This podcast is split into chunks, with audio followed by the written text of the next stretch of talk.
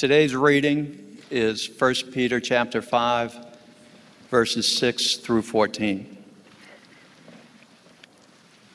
Humble yourselves therefore under the mighty hand of God so that at the proper time he may exalt you, casting all your anxieties on him because he cares for you. Be sober minded, be watchful. Your adversary, the devil, prowls around like a roaring lion, seeking someone to devour. Resist him, firm in your faith, knowing that the same kinds of suffering are being experienced by your brotherhood throughout the world. And after you have suffered for a little while, the God of all grace, who has called you to his eternal glory in Christ, will himself restore, confirm, strengthen, and establish you. To him be the dominion forever and ever. Amen. By Silvanus, a faithful brother as I regard him, I've written briefly to you, exhorting and declaring that this is the true grace of God. Stand firm in it. She who is at Babylon, who is likewise chosen, sends you greetings, and so does Mark, my son. Greet one another with a kiss of love. Peace to all of you who are in Christ. This is the word of the Lord. As we conclude our study today of 1 Peter, remember that we entitled this Strangers Like Me, which is completely ripped from Disney's Tarzan, but it carries with it the idea that these believers were exiled across Asia Minor, which is modern day Turkey, in a place that was not their own. So they were strangers, and yet everyone around them was just like them in the fact that we are all created in the image of God. So today, as Peter concludes this letter, he gives some very, very practical advice to all of us about what we should do when we live in a place that is not our own. And he begins by saying to cast all of your anxieties upon God because he cares for you. Now, last week, in verses 4 and 5 of chapter 5, we talked about how Peter said that God opposes the proud but gives grace to the humble, which is a direct reference to Proverbs chapter 3, verse 34. And Peter said, God opposes those who are prideful, but to those who are humble, he will bless. And in this passage today, Peter takes it one step further. Those that are humbled will one day be exalted. Now, what does he mean by being exalted? He means one day when Christ returns, those that are who humble will be exalted and unified with Jesus once and for all forever. Now, humility is not original to Peter. In fact, if you go all the way back to the Gospel of Matthew, you'll find that Jesus says something almost exactly like this when he says, Whoever exalts himself will be humbled but whoever humbles himself will be exalted. So, this idea of humility comes from Jesus himself, who faithfully served other people, not coming to be served, but to serve and to give his life as a ransom for many. So, Peter is saying, All right, believers that are struggling with persecution and suffering and existing in a place where you are not comfortable, you should remain humble. And also, when those anxious feelings come up inside of you, cast them upon God because He is the one who cares for you. Now, what would these believers across Asia Minor have been anxious about? Well, remember, they're being persecuted for their faith, which meant they were losing relationships, they were losing social capital, they were losing their jobs. Some might have even been getting death threats for their faith in Christ. Peter says, Cast your anxieties upon God. What about you and me?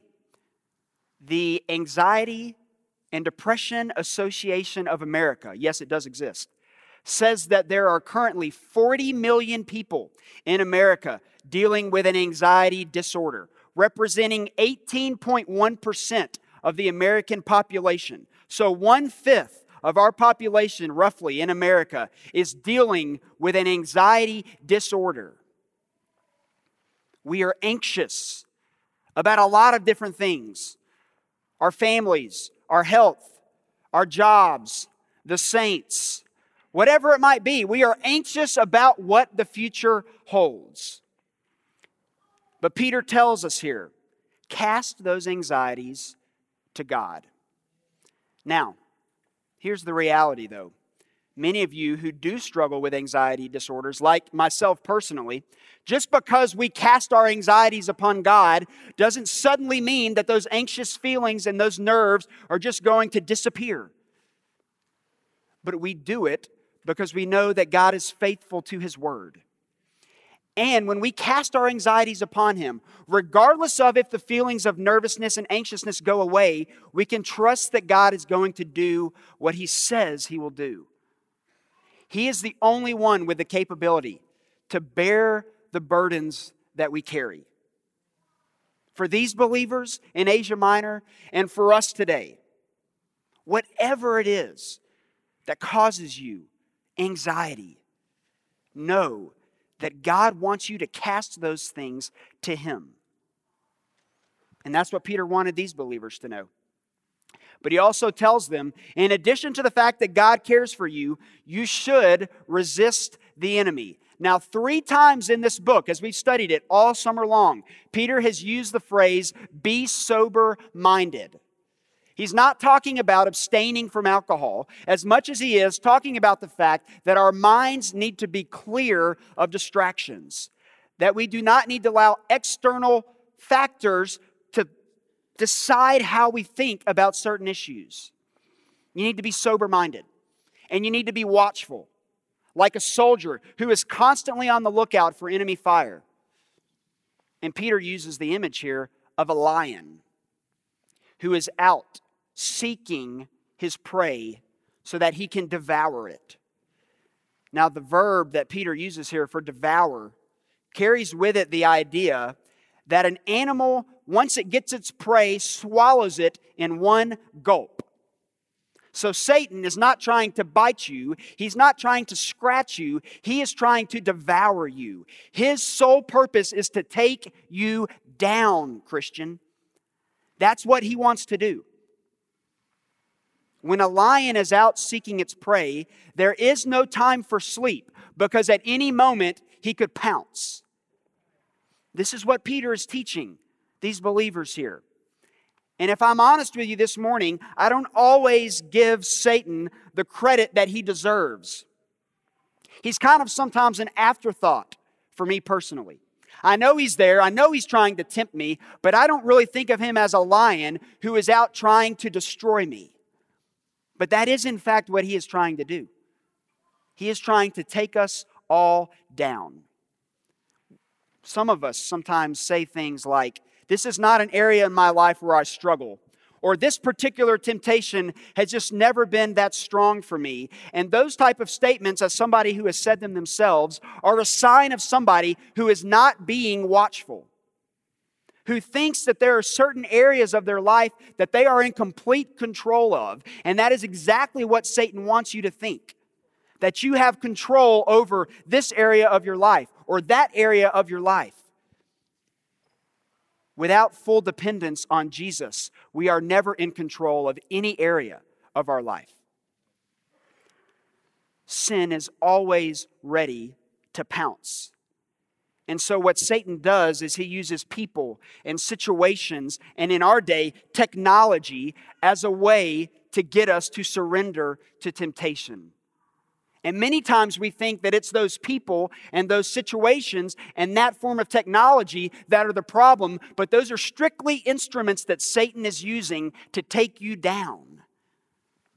Paul tells us the enemy is not flesh and blood. So it's not that person. It's not that method of technology. It is Satan using those instruments as a way to distort the truth within you. In reality, what sin is, is thinking that we know better than God. I mean, this is the message that Genesis 3 is teaching us when Eve is being tempted, tempted by the serpent. He tells her, Did God really say that you cannot partake from this tree? In other words, you know better than God. Why would you listen to Him when it comes to this? So, if we're to be honest with each other, sin is strictly thinking that we know better for ourselves than God does for us. The creator of the universe, who created us in His image, we are doubting that what He says in His word is really what's most important. Peter says, resist the enemy, firm in your faith not even allowing the devil to get a foothold in any area of your life. Trusting that what he says in his word is true and is right and is superior to what anybody else tells you about what it means to live this life. Resist the enemy. This is what Peter wants these believers to take home with them. And then he says, restoration is coming. These believers, as we have learned all summer long, were dealing with intense suffering and persecution, and they were downtrodden and they were discouraged. And right here, Peter tells them, Your suffering has an expiration date. Brothers and sisters, whatever you are experiencing, it also has an expiration date. It will come to an end. You have not been called to suffer eternally. Peter tells us you have been called to eternal glory in Christ. The suffering will go away. And there are four verbs that Peter uses here, all in the future tense, to prepare us for what will happen one day when that suffering goes away. And the first one that he says is, You will be restored. These believers who had lost social standing, lost relationships. Peter is telling them, when you are in Christ one day with Him forever, everything that has been taken from you will be restored. Whatever has happened to you, brother and sister, on this earth, as you have followed Jesus, when you are united with Jesus, you will be restored. Second, he says, you will be confirmed. Many of these believers, as we've said, lost social standing. They lost the position of power and influence that they had. And Peter is telling them one day, you will be confirmed alongside of Jesus. You will be set in a fixed location or a permanent spot, and you will be confirmed alongside of Jesus. And then he says, You will be strengthened the only time we find this particular verb for strengthened in all of the New Testament. We know that suffering beats us down emotionally, physically, mentally, even socially. And Peter is telling these believers, and he's telling us, you will be strengthened. There's a man that I go visit in the nursing home every single week, and I've probably seen him almost every single week for the last six or seven years. And I've seen him go from walking to a walker to a wheelchair.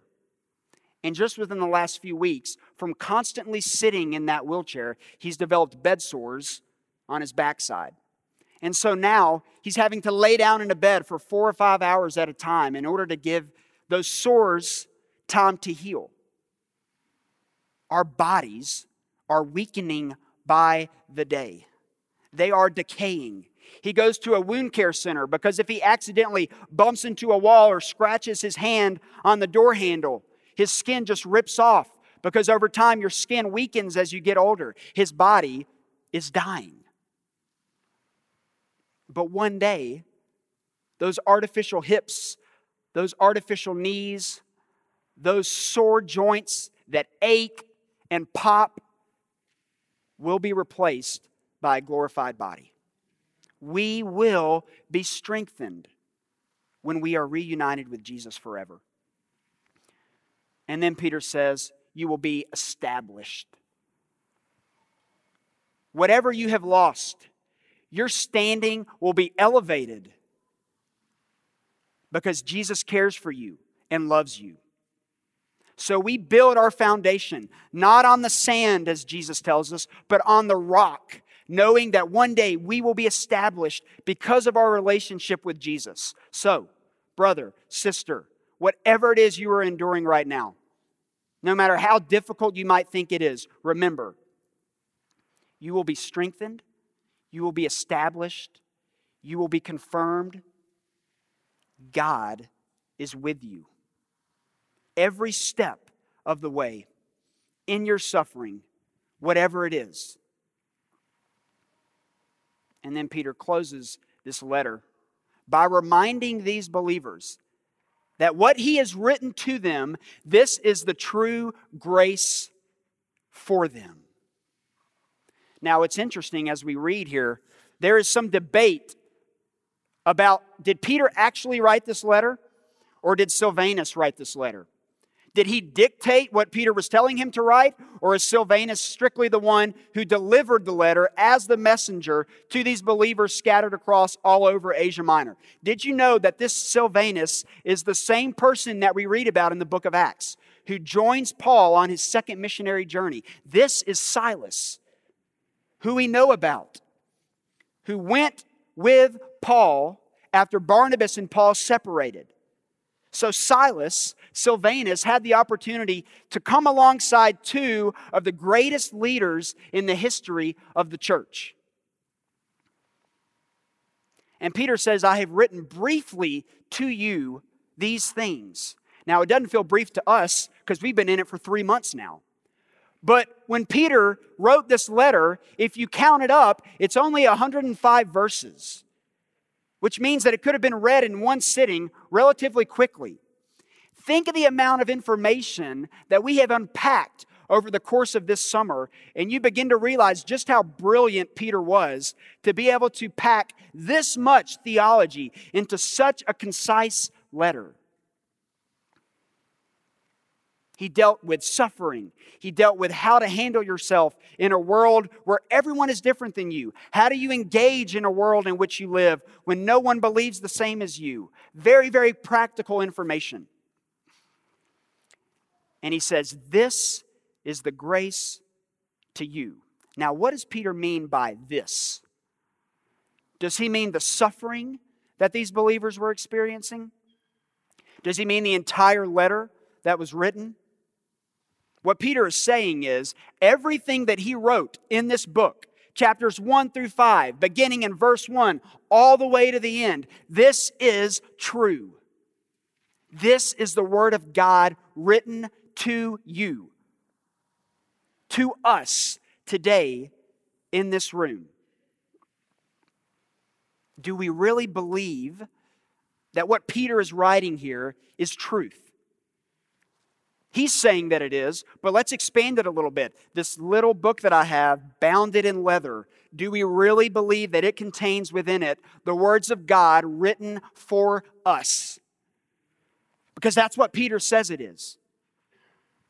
That means that whatever we experience, whatever persecution, whatever suffering, this is our guide. From cover to cover, it contains the words of God written to us. Barna released a study just a few years ago, and it focused on Bible engagement. Did you know that the average American home has three Bibles in it? Over 90% of Americans own a Bible in their home. And yet, the Joshua Project, which is an organization that focuses on taking the gospel to unreached people groups, and what that means is any places where there is no indigenous group of believers in a community. There are still 7,000 people groups around the world who do not have access to this text. That represents 40% of the world's population. And if we were to be honest with each other, Many of the Bibles sitting in our homes or on bookshelves collecting dust. The Word of God is the only thing that transforms lives. So if we expect to transform the city, as we talked about this morning in Care Effect, if we expect to transform those in our circles. If you are not in the Word of God, do not be surprised when God does not use you to make a difference. The Word of God is what moves the needle. Lifeway Research released a study on Bible engagement just two years ago. The number one indicator of spiritual maturity. It was not sharing your faith. It was not praying. It was not going to church. It was not doing social justice. It was not going on a mission trip. It was not having Christian friends. You know what the number one indicator of spiritual maturity was? Reading your Bible. Not studying it for five or six hours a day, not being a seminary student, strictly opening up God's Word and reading a chapter or two chapters a day. That's what the study showed. That's what moves the needle. Are all those other things important? Absolutely. We should be doing all of them. But this study that surveyed thousands and thousands of people found that the number one indicator of people that were maturing in their faith was opening up God's Word and studying it. This, Peter says, is the true grace of God to you. This book is what moves us into the city, into our neighbors' homes, into the lives of our coworkers and our family members who don't know Jesus. This is what empowers us to move forward. And Peter closes this letter by making sure that those that he had just written to understand that what he wrote to them is not just some good advice about how to be a better person or moral character. No, this is the Word of God for you. If we strictly view this book as a way to make ourselves better human beings, we have missed it. In this book contains the gospel that changes lives for eternity. So, as we wrap up the entire book, beginning on June, whatever it was, all the way to the end of August, I want to leave with you some just practical application. Three takeaways from the entire book that you can continue to meditate on and think about. Number one, leave here knowing that suffering is not without cause. Your suffering exists for your faith to be refined and for you to cr- increase your dependency on Jesus. That is why we experience suffering. Number two, Peter has taught us that we need to live our lives in a way that people are attracted to us because of the way that we live. Salt, light, not darkness. You have the hope of salvation in you. Therefore, there should be people attracted to you because of the hope that you have in Christ. And then, number three, engage the world rather than run from it. We cannot run away. We are the ones who carry the message of salvation to everyone in our community. If they're not going to hear it from us, who are they going to hear it from? Therefore, it's more important than ever that you don't run away, but that you engage completely in the mission that God has called you to. In your workplace, in your family, in your neighborhood, in any recreation or circle that you run in, view every one of those opportunities as a way to engage people with the gospel. This is the message that Peter leaves us with. Everything contained in this small five chapter letter is true and should mean something to every one of us in this room. Let's pray together this morning. God, we are so thankful for this letter and how much it teaches us about suffering and persecution and how to engage people in our community. God, we need its wisdom so much. God, I know there are people here that are hurting, that are suffering. And I pray that they leave today knowing that their suffering is a way for them to increase their dependency on you. God, for those of us who have run away from the world rather than engaged it, help us to change course. Help us to live our lives in a way that people are attracted to us because of how we live our lives.